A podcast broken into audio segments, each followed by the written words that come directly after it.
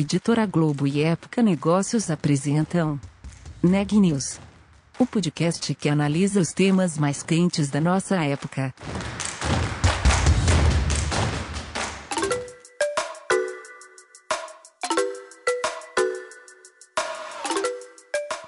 Olá, eu sou Daniela Frabasile, da Época Negócios, e você está ouvindo mais um episódio do Neg News, nossa série de podcasts sobre como navegar e liderar em tempos de incerteza. Hoje eu estou com a Renata Turbiani e a gente vai falar sobre uma novidade que aconteceu ontem. A Único, uma startup de biometria, se tornou o mais novo unicórnio brasileiro. Renata, conta os detalhes pra gente. A Único, startup brasileira de soluções de proteção de identidade digital, acabou de receber um aporte de 625 milhões de reais. Com isso, ela se tornou o mais novo unicórnio do país. Para saber como é que foi esse movimento e os próximos passos da empresa, eu conversei com o Paulo Alencastro, cofundador da Único e VP de Relações com Investidores. Confira a seguir. Bem-vindo ao Neg News, obrigada pela tua participação. É, a Único acabou de se tornar o mais novo unicórnio brasileiro, né? Então, eu queria que você contasse um pouquinho, por favor, como é que foi essa última rodada de investimentos que a empresa recebeu? Legal, bom, muito obrigado pelo convite. E essa rodada foi super importante para o desenvolvimento dos próximos passos da Único. Foi uma rodada de investimento liderada pelo SoftBank e General Atlantic. Também entraram novos investidores nessa rodada, que foi o Mick Malka e o Big Bets. E foi uma rodada de 120 milhões de reais que nos colocou aí num, num valuation maior de um bi de dólar. E para nós é uma satisfação muito grande, porque a gente já vende de uma rodada aí há menos de 10 meses com esses investidores que estão super confiantes no trabalho que a gente vem desenvolvendo aí para construir a, a, identidade digital do, dos brasileiros para o futuro, de forma a tornar aí a vida de todo mundo muito mais prática na relação aí no dia a dia com as empresas. Perfeito. Qual será o destino desse aporte que vocês receberam?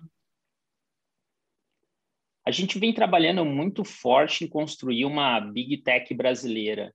Né? Então, a gente é, vai dedicar muito desse investimento para desenvolvimento de tecnologias proprietárias. A gente já vem aplicando muito recurso para este fim e, obviamente, para complementar nossos times de, de engenharia, para que a gente possa ter mais velocidade no desenvolvimento dessas tecnologias e poder inovar cada vez mais e, eventualmente, para aquisição de alguma empresa que esteja dentro da nossa tese de investimento e que esteja de acordo com o roadmap dos nossos produtos, pensando nessas expansões. Ok. É, você falou do, dos fundos, né? Que alguns já investiram anteriormente. Queria que você falasse por que, que a Único é, é, se tornou uma startup tão atraente para os investidores. Uma das coisas que, que eu entendo desse setor que a gente está e que a gente atua é que a vida hoje ela é muito complexa porque você depende de um monte de senha, você depende é, de uma série de controles no seu dia a dia para que você não seja fraudado. E com o uso da nossa tecnologia, a gente consegue evitar com que as pessoas sejam fraudadas, a gente consegue trazer uma melhor condição de vida para essas pessoas, a gente consegue entregar muito valor para os nossos clientes que acabam, é, as empresas que acabam se beneficiando é, desse processo, é, e a gente vem numa crescente bastante intensa em relação a como a gente vem é, desenvolvendo a nossa receita. Então, os investidores conseguiram ter muito mais confiança depois do primeiro aporte, se sentem muito mais confortáveis em investir nesse momento e principalmente tendo por trás essa perspectiva de um de algo muito mais macro, de criar uma big tech brasileira, que é algo que a gente precisa cada vez mais explorar aqui no Brasil. Me conta um pouquinho como é que foram as rodadas anteriores. Nós tivemos uma primeira rodada em janeiro de 2020 com IGA Ventures, onde a gente teve um aporte de 40 milhões de reais. Logo depois, é, em outubro do mesmo ano, nós tivemos uma rodada de 580 milhões de reais com SoftBank e General Atlantic. E agora a gente teve essa outra rodada de 625 milhões de reais com SoftBank, General Atlantic, Nick Malka e Big Bets. É, eu acho que com, com todos esses recursos a gente vem investindo muito em tecnologia proprietária, principalmente nas tecnologias de liveness, motor biométrico, OCR, que são tecnologias que ajudam a você provar que uma pessoa está ali à frente de um celular, que, que, que não é uma foto de uma foto, que não é alguém se passando por essa pessoa, que a gente consegue construir um motor biométrico muito mais robusto do, dos, que os, dos que existem em, em, outros países, porque a gente tem aqui uma questão é, cultural muito propícia para que a gente possa desenvolver inteligência artificial e uma leitura de documentos muito mais aprofundada com a, a dedicação que o nosso time de machine learning tem em relação a esse tipo de desenvolvimento. Um caminho natural para as startups que se tornam um unicórnio é abrir capital. Isso está nos planos da Único? Você já tem falado sobre isso ou ainda é muito cedo?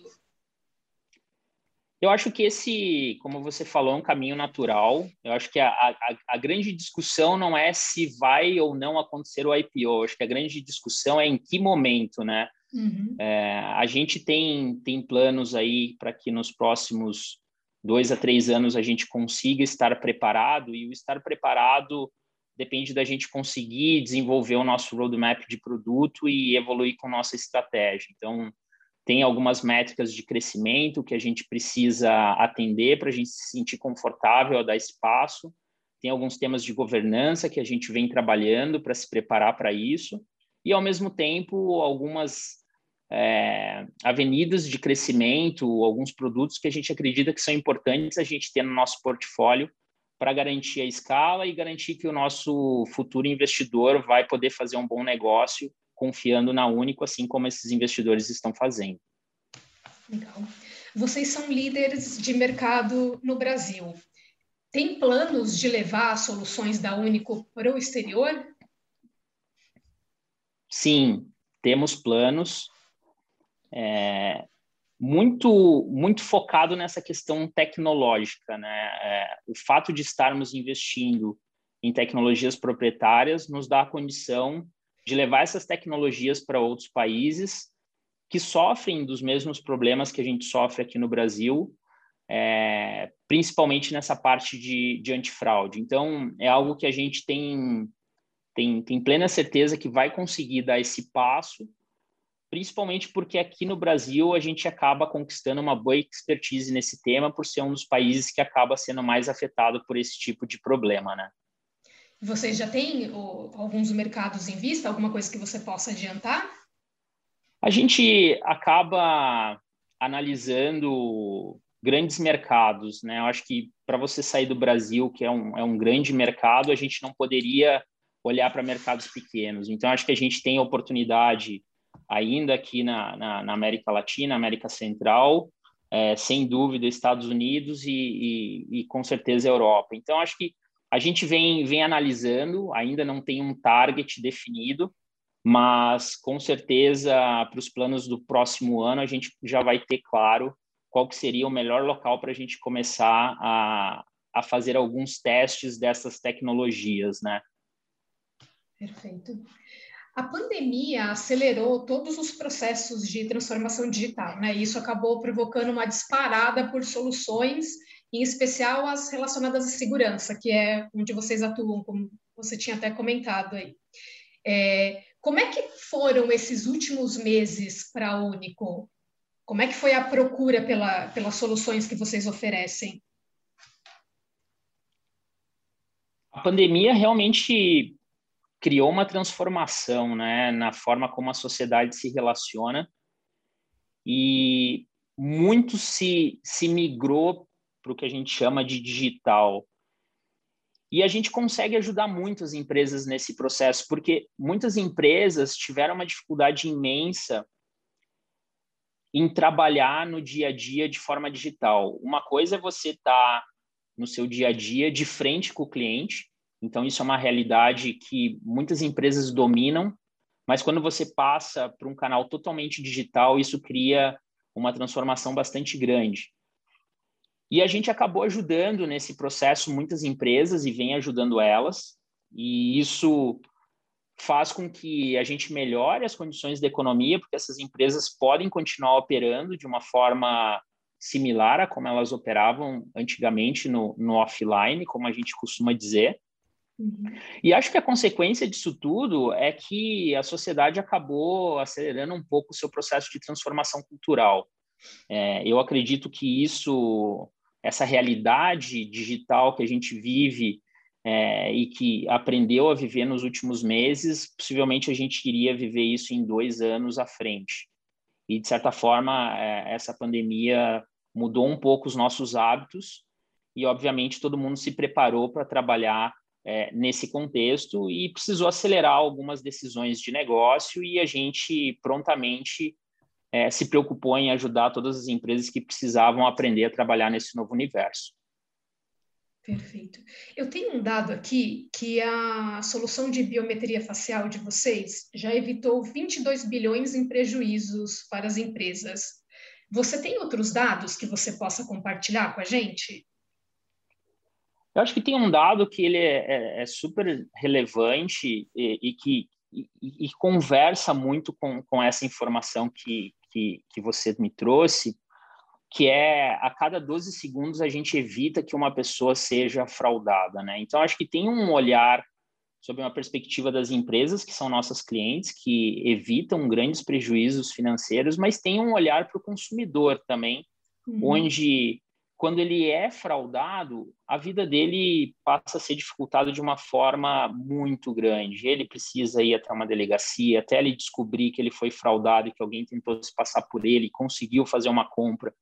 É, vai fazer com que ele seja negativado, ele vai passar alguma experiência ruim com a família, porque ele não vai conseguir contratar algum serviço. Então, é, a gente se sente muito feliz em poder ajudar a sociedade, evitando que a cada 12 segundos uma pessoa seja fraudada aqui no Brasil e que passe por todo esse tipo de problema. Você é, falou um pouquinho antes, explicou um pouquinho, né, como é que funciona. É, fala um pouco do funcionamento das soluções que você tem. Eu queria que você explicasse um pouquinho melhor todos os, todos os produtos que vocês ofertam hoje e como é que é o trabalho para o desenvolvimento de novas soluções. A gente hoje trabalha basicamente com quatro produtos. Um produto de assinatura eletrônica, de forma com que a gente deixe todas essas operações digitais. Então, hoje ele é utilizado muito na relação das empresas com seus colaboradores, para que sejam assinados documentos diversos.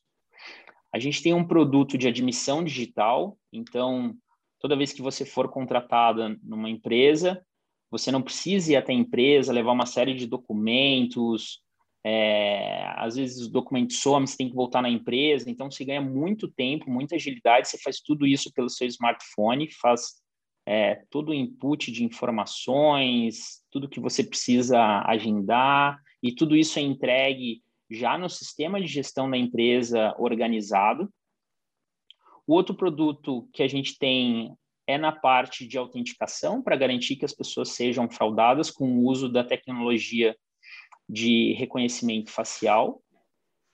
E, por fim, um produto de aquisição de veículos, onde a gente ajuda as pessoas a fazerem um, processo de transação na compra de um veículo na concessionária de uma forma muito mais digital, onde ele não precisa entregar documento físico, onde ele consegue fazer tudo pelo smartphone dele também. Então, a gente hoje foca nesses quatro produtos e o processo de inovação ele é bastante orgânico dentro da companhia. Então, a gente tem é, o que a gente chama de único lab, onde as pessoas levam ideias e a partir dali a gente segue um fluxo para avaliar o quanto essa ideia tem potencial de mercado, para que a gente possa investir é, nessa ideia e fazer algum, alguma prova de conceito com algum cliente nosso é, até que a gente chega numa etapa de preparar esse produto para ir para o mercado, onde a gente consegue alinhar toda a parte de comunicação, como que vai ser o processo de venda, como que vai ser o processo de treinamento dos clientes. Então, é, é, é, tem todo um processo orgânico de geração de ideias que pode vir de qualquer pessoa da, da companhia e, ao mesmo tempo, depois tem um processo de governança em cima dessa ideia para que a gente possa garantir que ela seja desenvolvida da melhor forma possível e saia preparada para atender todas as necessidades dos nossos clientes. Vocês vão ter algum lançamento esse ano ainda? Com certeza. Hum. Tem algumas coisas aí preparadas para em breve virem ao mercado e que a gente acredita que vai, vai causar um impacto muito positivo para o consumidor e para as empresas. Bacana. No começo da conversa, você falou um pouquinho sobre as aquisições da Único, né?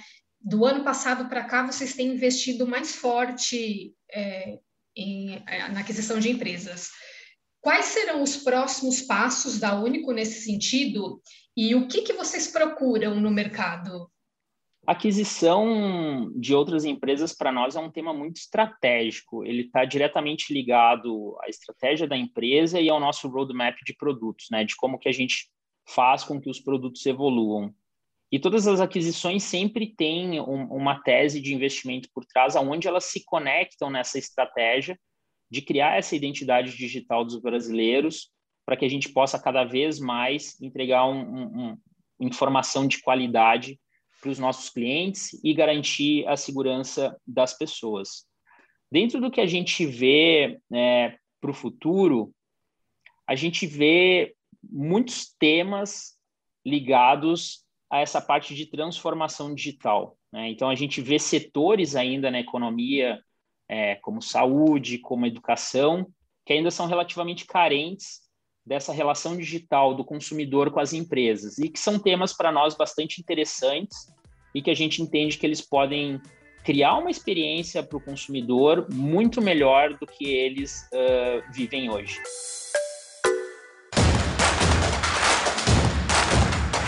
Esse podcast é um oferecimento de Época Negócios. Inspiração para inovar. Não deixe de conferir nossos outros podcasts. Presidente Entrevista Presidente. The Office. E os negócios da nossa época. Ouça, acompanhe, compartilhe. Vamos fazer deste podcast o nosso ponto de encontro.